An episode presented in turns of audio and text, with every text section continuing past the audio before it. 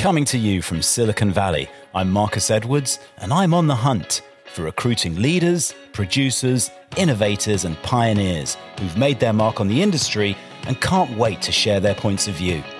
We'll tackle the tough topics and dig deep to find the answers you're looking for and some actionable advice you can take to the bank. So stick around and stay tuned, and welcome to Recruiting Trailblazers.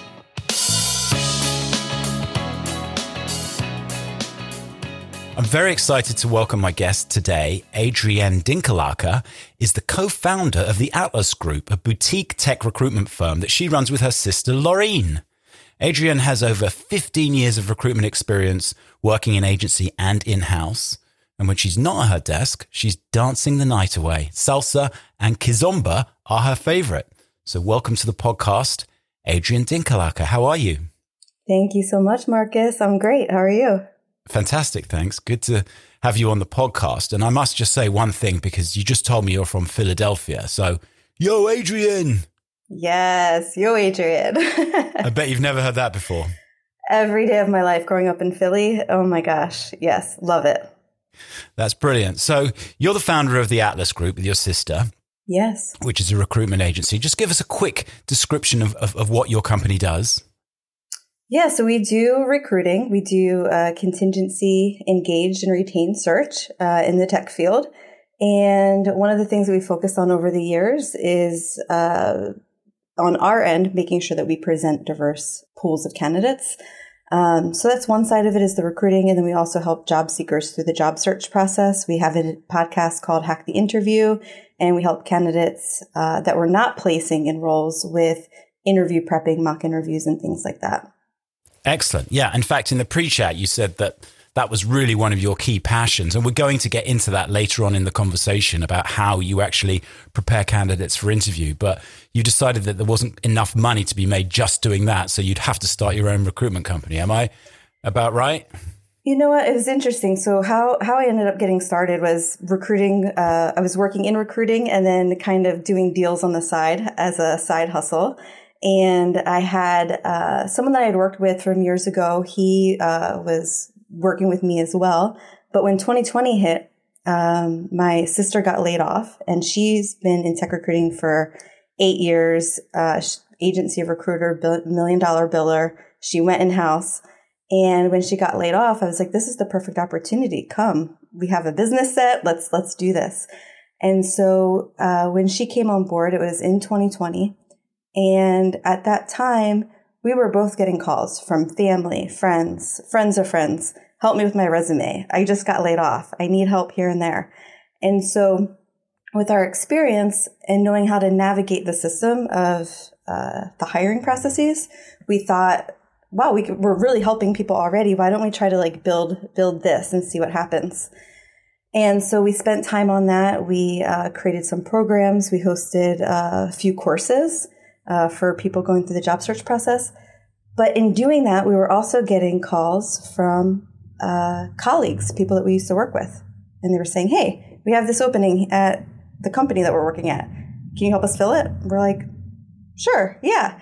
And so then we start getting more recs. And as the recs start coming in, you know, we're, we're charging 25 to 30% of a first year salary. Those fees are so much bigger than charging, you know, a few hundred bucks for, uh, right uh, these services. So we thought, why don't we actually focus more in on the recruiting side so we can have a business that that flourishes, we can have a lot of money coming in and then offer services at a lower cost for for job seekers, especially during that time of 2020, 2021 of people really wanting to navigate the process and we didn't feel comfortable charging thousands of dollars to them to go through our, our stuff. We wanted to offer it at a at a rate that was accessible.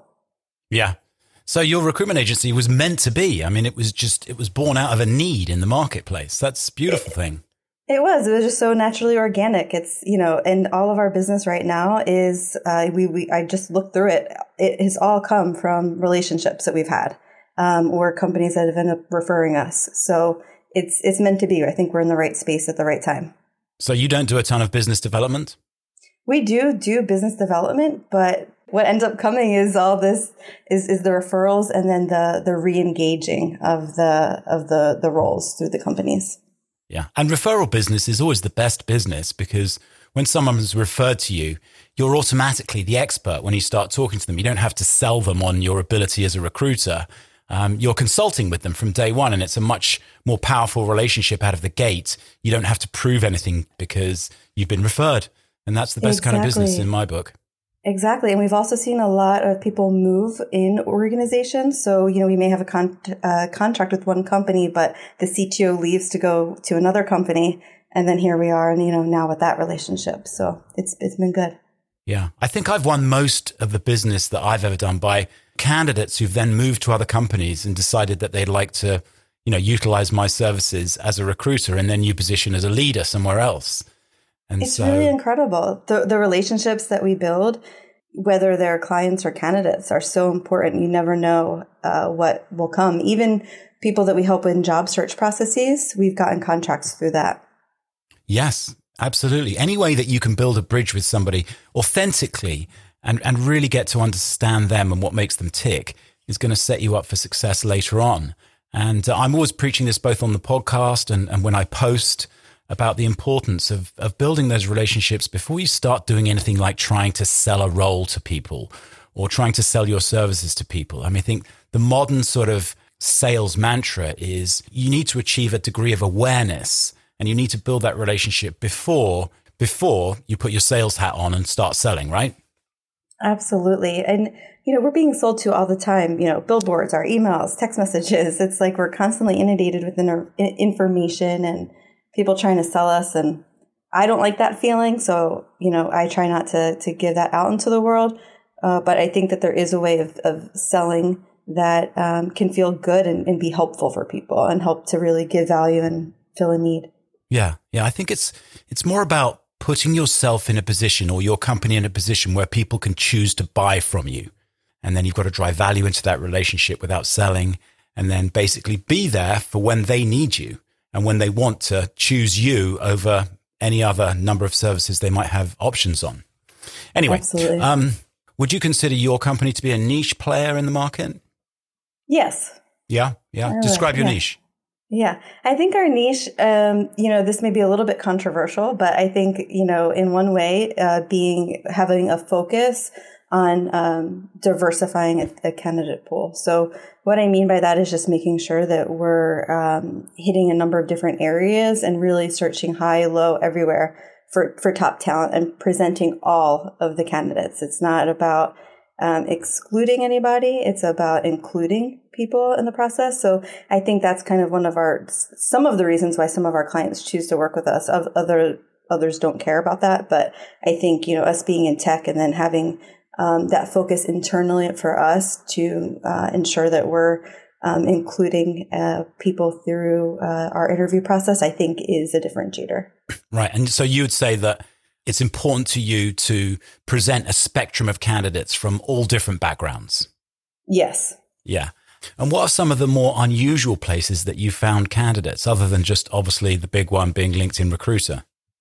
Yeah, LinkedIn Recruiter is great. Uh, you know, utilizing groups and uh, different communities with you know on the internet is super helpful. There's so many different niches that uh, of people that are connecting, that want to connect, that want jobs, that want to hear from other people, and so really tapping into those uh, groups, which can be found on LinkedIn. Uh, there's groups on Slack. Um, there's groups all over the place, so you can really you know hone down and identify um, you know, who, who, else do I want to be connecting with or yeah. what, what things are they interested in and kind of go in there and give value, you know, don't just go in there and sell, but how, what can you add to the conversation? How can you be uh, a, a, connector within the group and uh, build relationships? Yeah, yeah, I think it's important not to go in there and try and transact inside those groups as well. As much as it is on LinkedIn when you're posting on your feed, I don't think people are achieving a lot of success from posting jobs on their feed. I think most people who are successful on LinkedIn are just starting really interesting conversations and, and building an audience around that, specifically in the niche that they're maybe recruiting in, right? Absolutely. Yeah, there's some groups where, you know, they're they're definitely people are active and giving value and there's other groups where it becomes this job board and you see people just posting jobs and uh, there's really not a lot of engagement in those groups. So Right. It's funny because when I asked you the question about niche, I thought you were going to say about the technical niche that you're in, mm. rather hmm. than that's more of a horizontal niche. But I mean, what kind of people are you placing, just out of interest? Yeah, we're placing uh, engineers, product uh, people, designers. Mainly in the tech vertical? Yep, absolutely. We have had some physical therapy openings and some other kind of things. Oh, interesting. Offshoots. Um, I come from a heavy background of uh, physical therapy, occupational therapy, speech therapy recruiting. Um, so I'll get those here and there, but we, like 90% of our business is tech. Yeah. So, I mean, your company's been born out of the COVID era and there have been some real challenges there. But obviously, the market's been hot recently. But what were some of the early mistakes that you made? What would you go back and tell yourself right now? I think the first thing actually is uh, where do you open up? Where do you put your business? Where do you open it? And so, living in Los Angeles, I opened up the business in Los Angeles, and then you get a tax bill from the city of Los Angeles, and you're like, "What? I have to owe this much money. So I think um, number one, like you know, being a little bit more strategic in terms of where you're opening up your business for tax benefits. And I think number two would be um, looking at the people that you're bringing in. Um, and it's interesting as a recruiter, you know, I feel like I can ask all the right questions and uh, listen and help other people. But then when it comes to me and my business and uh, being objective is one thing but then once the emotions, for me at least, start getting involved of, oh my gosh, I really like this person.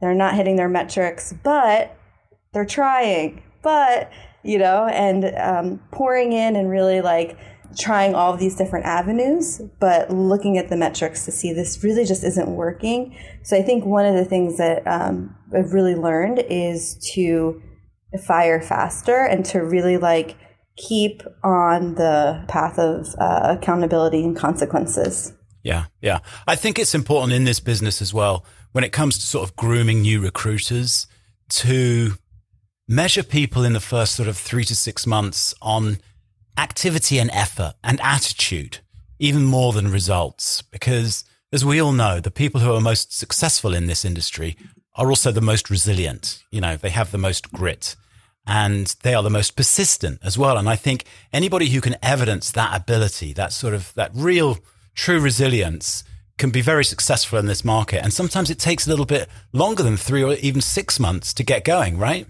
Yes, Marcus, I actually have a personal story about this. Uh, when I first started out recruiting, I got my, I was in an agency and I got the fir- my first deal in 13 days and it was the world record, quickest turnaround ever. Yeah, like amazing. And so I'm like, oh, this is awesome. I'm going to be fantastic at this. It took me, I think, 11 more months to get my next deal after that. Oh my goodness. But you lasted. It, I mean, you stuck I the course. I Lasted. I stuck the course, but it was so challenging. I literally had to change like the fabric of who I was almost. Just in terms of, I think one of the big things for me is I had the resiliency, but for me, I would take things at face value without really like digging in and asking questions and like really understanding. So I had some really great bosses that helped me to really use that inquisitive nature and try to like really understand the psychology between my clients and my candidates so I could make those deals because I was a full life cycle recruiter, 100% commission, working on a draw. So, right. um, if you I weren't, was, if you were a salaried recruiter, you might have lost your job because 11 yeah. months is a long time to go without a deal in the agency business. Um, yes. Which is really distressing because that's the reason why a lot of people don't make it in the first year because that resilience isn't there. So if they go three or six months without doing a deal or making a placement, quite often they just opt out before they're fired, which I think is really sad. Um, but mm-hmm. it's definitely a two way street, and it's important for leaders in the industry, you know, to really guide and help and build that resilience and that mindset that ultimately helps you become very successful, which is, you know, you've got to embrace the bad stuff as well as the good stuff and know that it's mm-hmm. part of your journey to become a successful recruiter, right? Yeah. Did you have any tips? I know that you've been, um, you've managed people too. Like, do you have tips for people to build resiliency? Like, how do you do that as a, as a leader? Um, honestly, I have a profound belief that to build mental resiliency, you have to build physical resiliency. And so I've always been a, an obsessive uh, indoor cyclist and a spinning instructor. I've actually taught over a thousand spin classes now. And I find that exercising and really putting myself outside of my comfort zone physically um, forces me to have a much stronger mental attitude as well. So that's my number one sort of tip. um, for building resiliency. But the other one would be how you deal with rejection. And I think it's most important that you, when you experience rejection and disappointment in this business, it's how you actually manage that inside your brain that matters. And if it's not personal, in fact, somebody said this on the podcast recently, it was last week, it was Jeanette Harvey said this to me. She said, if it's not personal, then don't take it personally. Um, they're not rejecting you, they're rejecting the services that you offer. And so I think it's important to sort of like compartmentalize what rejection really is and actually see it as an opportunity to move on because you've achieved a decision out of somebody, whether it's a candidate or a client, and just see that as a stepping stone to success because there are, there's no way that you can, every transaction you're involved in as a recruiter is going to be successful. You have to experience more rejection than you do acceptance and success. Doesn't that make sense? Absolutely. And so make it a part of your journey, embrace it. And in fact, going way back to my very first job when I was selling advertising space in London, my very first boss, she said to me, Marcus, hunt the no's. Because when you get used to receiving the no's and dealing with the no's, the yeses will soon follow. And she was right. Yes, it's so true. And and I've seen recruiters come in and go so fast because it's the, the quick hits and the, it, it's not really here a lot of the times, especially in agency recruitment, uh, in agency recruitment. I love those tips you shared. I'd also like to say, I'm not always the most resilient person. I mean, these are the things I know and these are the things that I do, but I'm subject to the same level of rejection and disappointment that everybody is in this business. And sometimes it gets you down. Sometimes there are days when you literally can't recover from it. And I think that's okay too. As long as you know that the, you know, the sun will shine again tomorrow or the next day. And you mustn't beat yourself up about the rejection and the disappointment that you feel and you experience because it comes to all of us. And sometimes you just have to sort of like walk away from it and go do something else for a while. So I don't think there's anybody out there who's perfect. I'm far from perfect. And, um, you know, I've just never figured out what else to do with my life. Like most recruiters, how many people do you know who didn't stumble into recruiting?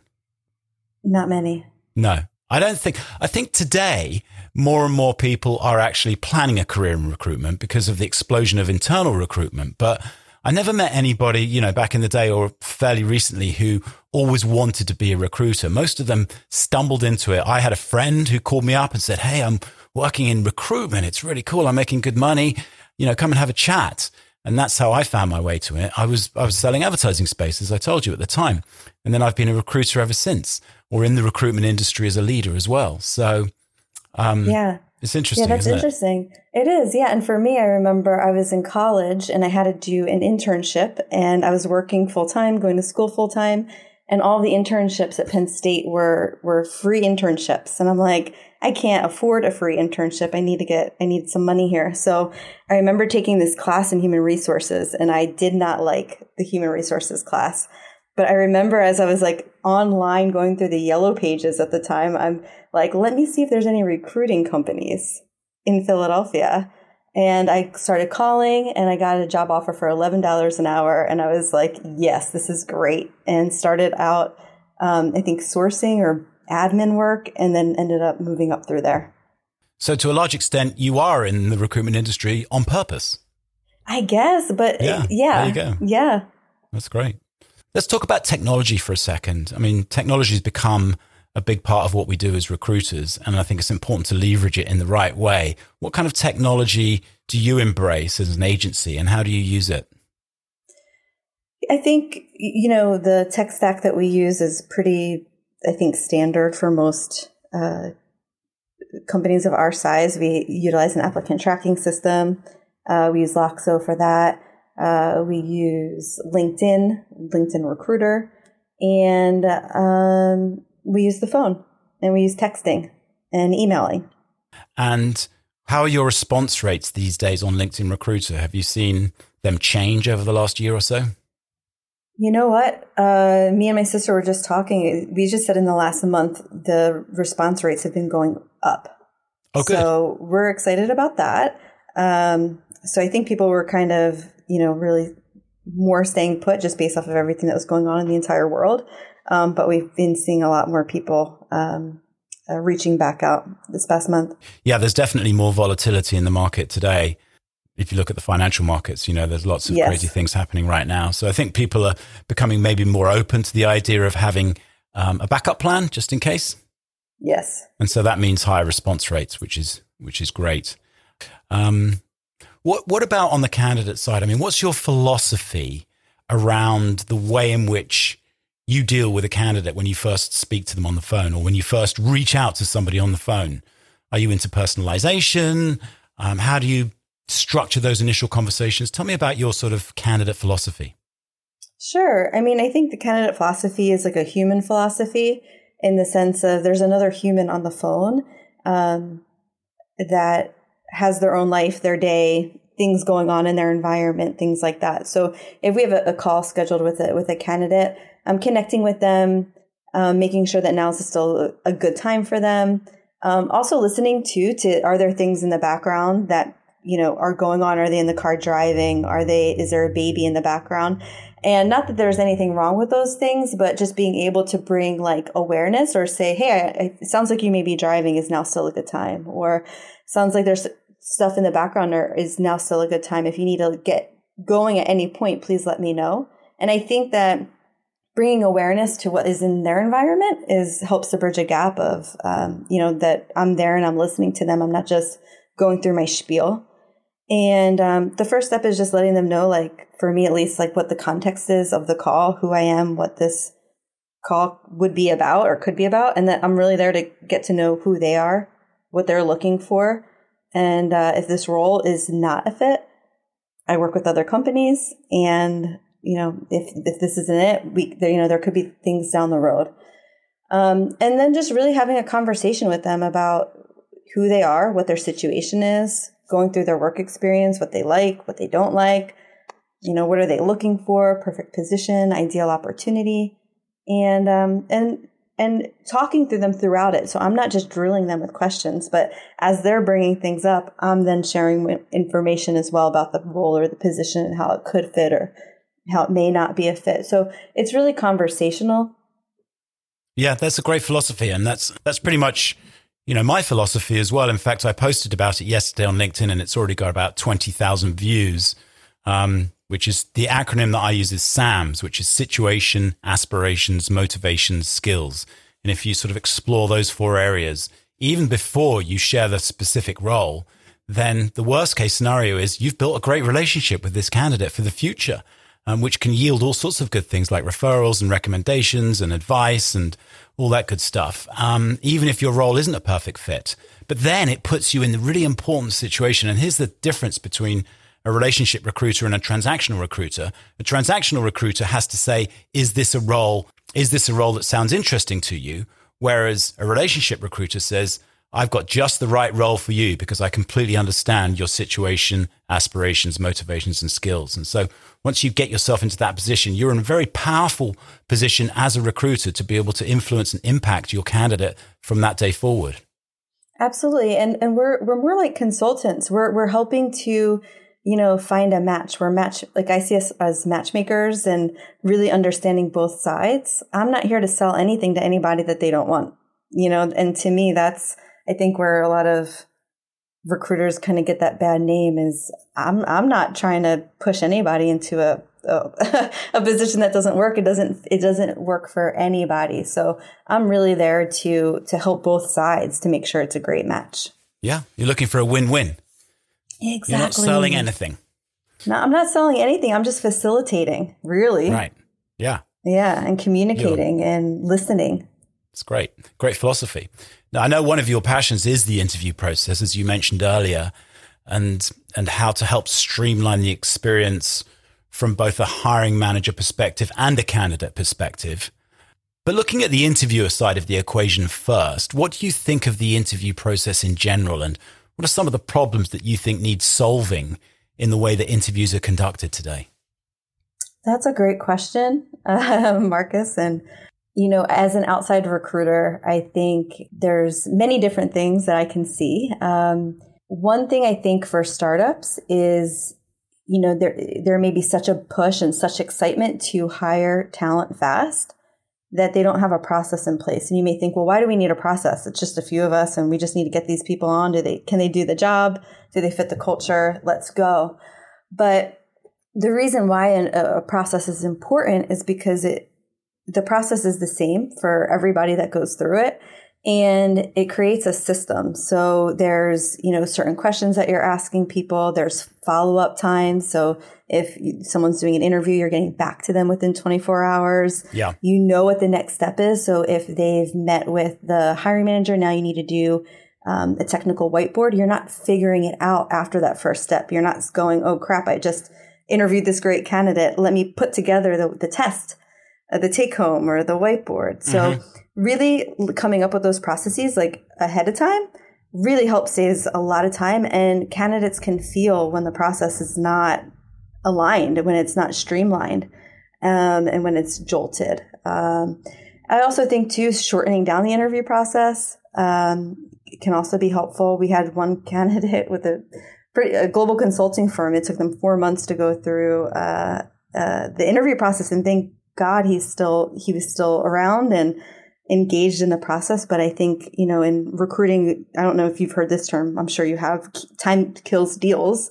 So time kills all deals. All deals. So you have to move fast. And so the longer you have on the processes, the higher chance you have of losing people. And also, I think it's important to create an intentional candidate experience. Because if you just throw a candidate to the wolves and say, interview this person, tell me what you think, you're introducing all sorts of potential bias. You're introducing all sorts of potential subjectivity problems. And if there isn't a proper process there, you're probably not doing a particularly good job of showcasing the culture of the organization or the way that that person will ultimately sort of fit in or be treated by their colleagues and their leadership team, etc., if they were to join that company. And I think really good companies, and I'm always repeating this quote from Heike Hiss at Box. She says, We obsess as much over the candidate experience through the interview process as we do over the customer experience when they're buying our product um, because we want everybody who goes through the interview process to become an advocate for our company, whether or not they get the job. I love that. It's it's whole 360, right? It's the holistic view of business and working with people. It's not just you know, you're talking about transactional recruiting. It's like, yeah, when you're just interviewing people and not thinking about who they are and how they're experiencing the process, you're really losing out. Another thing that just came up was um, also how are people being graded right you can come up with your questions but if it's there isn't kind of a system of who's a a b c d candidate it becomes super subjective and if the teams aren't getting together to talk about the the the person the interviewee you're also losing out on everybody's feedback that had connected with that candidate yeah and you you have to achieve a level of like equitability so that every candidate has a similar experience and there's there's fairness in the way they're being evaluated through the process. It's not just like, hey, would you have a beer with that person kind of a thing. And Absolutely. I mean, I I'm afraid I was a part of that problem for a while. I remember thinking that that was really important a long, long time ago now. But I remember thinking, you know, would I have a beer with this person? But, you know, there, there may be a part of that that's still slightly relevant. But I think today, when you evaluate a candidate, you're evaluating their ability to sort of make an impact, do the job, bring ideas to the table and positivity, and be an, a culture add, I think is the new cliche that people like to use, as opposed to a culture fit, right? Absolutely. Absolutely. And, and there's so much that we can get from people that bring something different to the table, different yes. ideas, different, different ways of seeing things. Yes. It's, it's, it's really an expanded view. Yeah. And that's really what diversity is all about is perspective bringing really new perspectives and fresh perspectives and different perspectives to the workplace. Um, I've also thought that untrained interviewers have a mindset for looking for flaws in candidates that they're interviewing rather than sort of being a champion for that candidate because it's much easier to be a critic than it is to be like a champion, don't you think? I, I think so, Marcus. It's so funny. It's like sometimes I think these untrained interviewers are thinking, how how can I not make this work? How can it's like I'm like, do they want to fill this job? Yeah. because the, the mindset would be, how how can we make this work? Mm-hmm. How does this work? Yeah, and there are no perfect candidates. And this is the speech I always give my clients. There are no perfect candidates. So please, when you sit down with this individual, they've got an incredible attitude, because I love the whole hire for attitude, train for skills approach to recruiting. Um, look for reasons why you would want to hire them, not for reasons why you wouldn't, and see whether they sort of add up to enough for you to make an investment in this individual. But um, that's a whole other topic is you know, whether you should be recruiting people who are moving laterally or whether you should be recruiting people who are moving up. And I much prefer looking for up and comers. Absolutely. Same here. Excellent stuff. Um, well, on the other side of the fence, let's sort of, you know, finish up our conversation by talking about the work that you do with candidates to help them. And this is really interesting stuff. The work that you do with candidates to help them really understand the interview process and prepare properly for the interview process because you've got some incredible techniques that you share with candidates, right? Yes. So, you know, it depends on what the interview process is. So if it's a technical interview, I mean, my job, if, if I have, if I am working with a candidate that is connected with my client, um, is to help them do the best that they can. So if I, you know, have information on what the technical interview is going to be like, who the interviewers are, how can I help to make this a win-win for both parties. Um, but on a deeper level of that, uh, I do we do go through uh, behavioral interviewing techniques mm-hmm. to help prepare candidates for answering those questions. Yeah, so let's talk about behavioral questions for a minute because, like, a typical behavioral question would be Tell me about a time where you had a really big problem at work with your boss and what did you do about it, right? And then do you use the STAR method. Yes. Yep. Use the STAR method. Describe and, that. Yeah. So you what you want to do is you situation, task, action, and result. And so we'll send out to our candidates a little spreadsheet that they can fill out. Um, that just helps to organize their thoughts and how to communicate this. So what can happen is that when people get asked behavioral interview questions, they go super general or they think that they'll have the answers to the question, but then when the time comes, they're fishing for stories. So we send them the STAR worksheet and ask them to come up with stories based off of conflict resolution, leadership, teamwork, and they can start flushing stories out. And that way, when they get asked these situation or behavioral questions, they're ready to go. They have the stories ready. And the reason why that's important too is because when you're telling a story and communicating, you come across more confident, organized when you're prepared. Right. Um, and then also when you have the structure set, it is uh, just really easy to for the interviewer to hear because you're speaking in a language in a way that they can understand you. So it's not every day that we have to communicate in this way, but if you are interviewing, you're kind of expected to give an answer by showing what you did. And if you're not used to speaking in that way, it can be challenging for some people. And one example is, uh, you know, women specifically, when talking about teamwork, they may use a lot of we did this, we did this, our team did this, our team did that. And if you're listening as an interviewer and you're not trained, you could be like, okay, did she do anything? I'm not hearing any I statements in that. Super general. I'm going to not, doesn't sound like she gave any impact to that. I'm going to continue to move on. And really, that person could have been a great fit for the job, but she did not know how to answer that question and communicate in a way that was effective. So um, with our candidates, we go through that process so that they have a better chance of communicating their stories that are true and that help showcase who they are and, and the value that they bring. I think that's such a great philosophy to answering interview questions rather than having to be asked, you know, tell me about a time.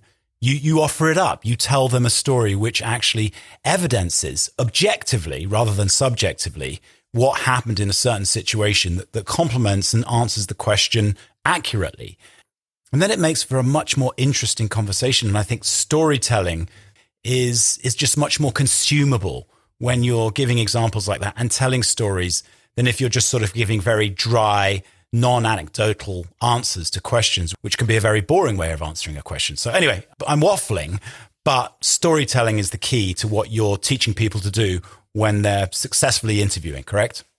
Absolutely, yes. And we we tell people even if you're not being asked these behavioral interview questions, if you have an opportunity, if the interviewer is saying, "Hey, we're really looking for someone that can do X, X, and X," you can then say, "Oh, that's awesome! I actually know how to do that perfectly." There was this at my last job, I da da da da da da, and you're showcasing yourself in a way that is palpable, understandable, and attractive.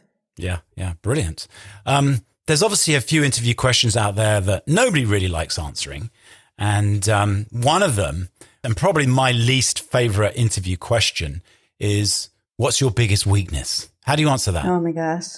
Okay, so my my uh, prep on that is to look at the job description and look at the skills that they're looking for. Okay, so if there's skills in there, if they're looking for someone that's detail oriented, do not, I repeat, do not give an example of how you are not detail oriented you will kick yourself out of the role. So just be aware that I always tell people, you know, use the job description as your cheat sheet, even for preparing for your interview.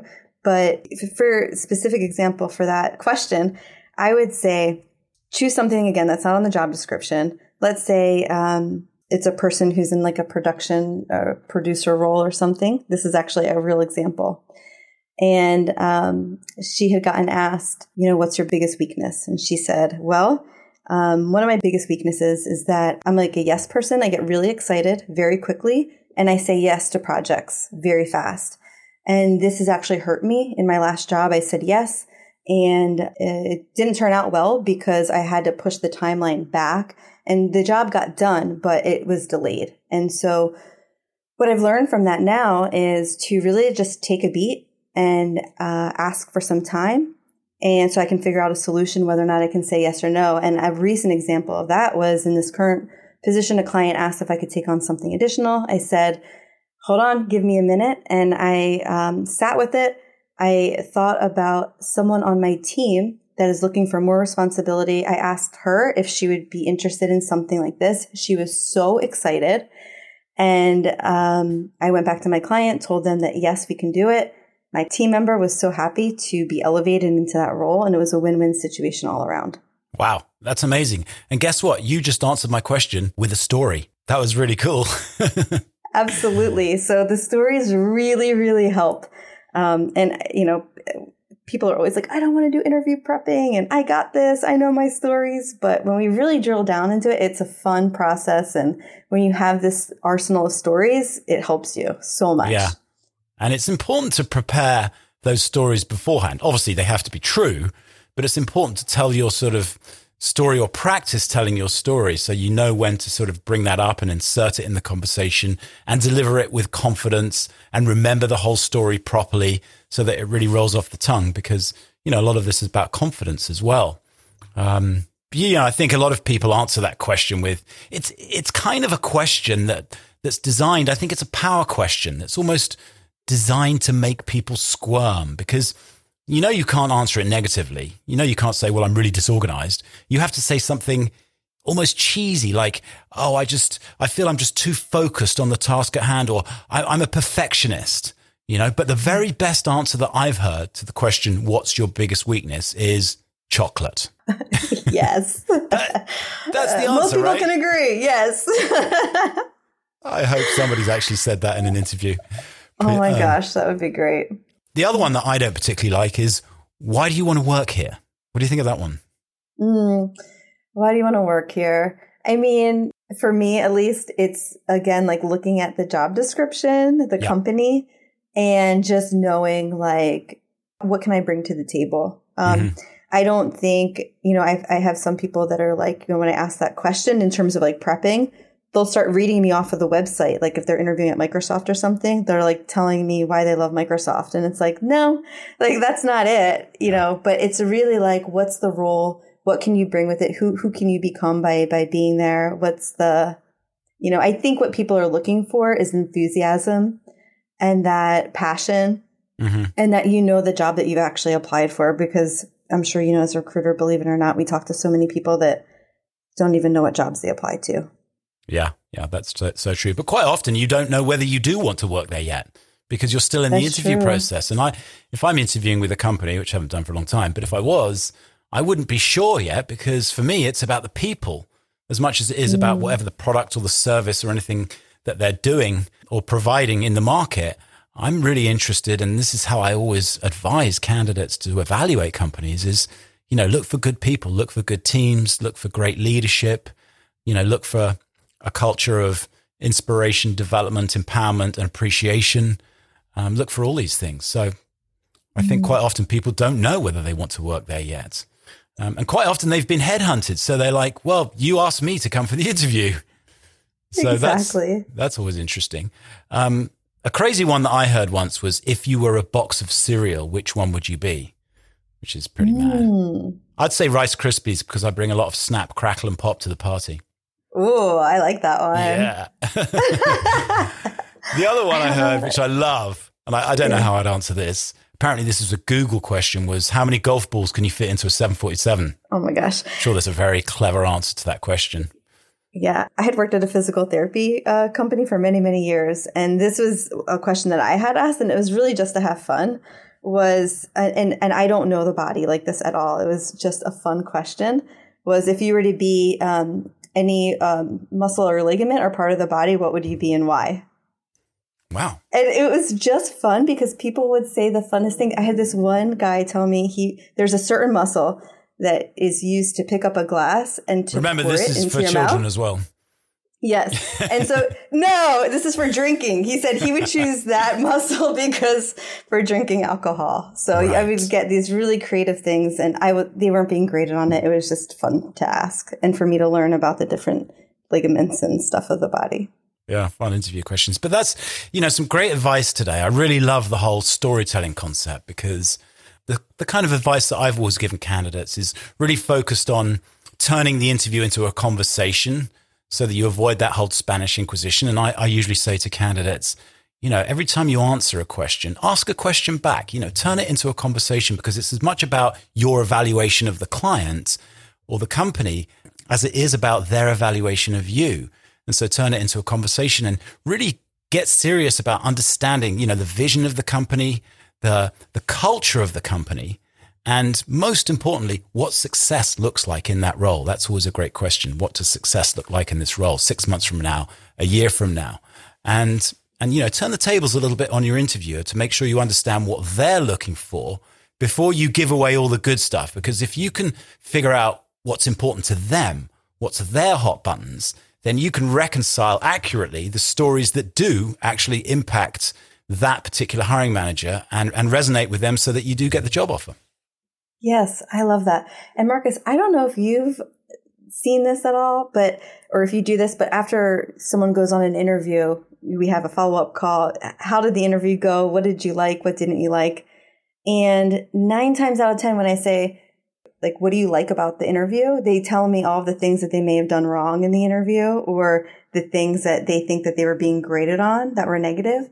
And they don't really tell me a lot of people never start off telling me about what they really liked about the job. It, it's more like, here's how I may have messed up, or here's where I think I w- went wrong. And so I really like what you said about turning the tables and really having it be an interview and a conversation because um, that's what this is. This is a process of people connecting with each other. It's not one above the other because at the end of the day, we're seeing if this is a good fit for both parties, not just one. Yeah. It's peer to peer. It's not slave to master. Exactly. And to your point there about calling up candidates to follow up, I think maybe a better question to ask is tell me about your interview experience. First, tell me what you liked about the company. What did you like about the hiring manager? What do you like about the opportunity? Because if you can get your candidate to get those words out, they'll hear themselves saying good things and positive things about the role and they can't take those back. And that gives you something to work with later when you're negotiating because you can sort of basically say, I remember you telling me all the things that you liked about the job and, and the role after your first interview. And I think you need to make those concrete and reinforce those feelings by having your candidate, you know, express what they really liked about the role before they tell you what they didn't like so much about the role. Anyway, Adrian Dinkelaka, thank you so much for coming on Recruiting Trailblazers. You're a good sport. Congratulations to you and your sister on the Atlas Group. I know you're growing the organization right now, and I know that you're doing very well. So kudos to you, and um, really appreciate you coming along on the podcast today. Thanks a lot. Yeah, thanks for having me, Marcus. I love your podcast and appreciate everything you do. Thank you. Okay, cheers. Bye bye.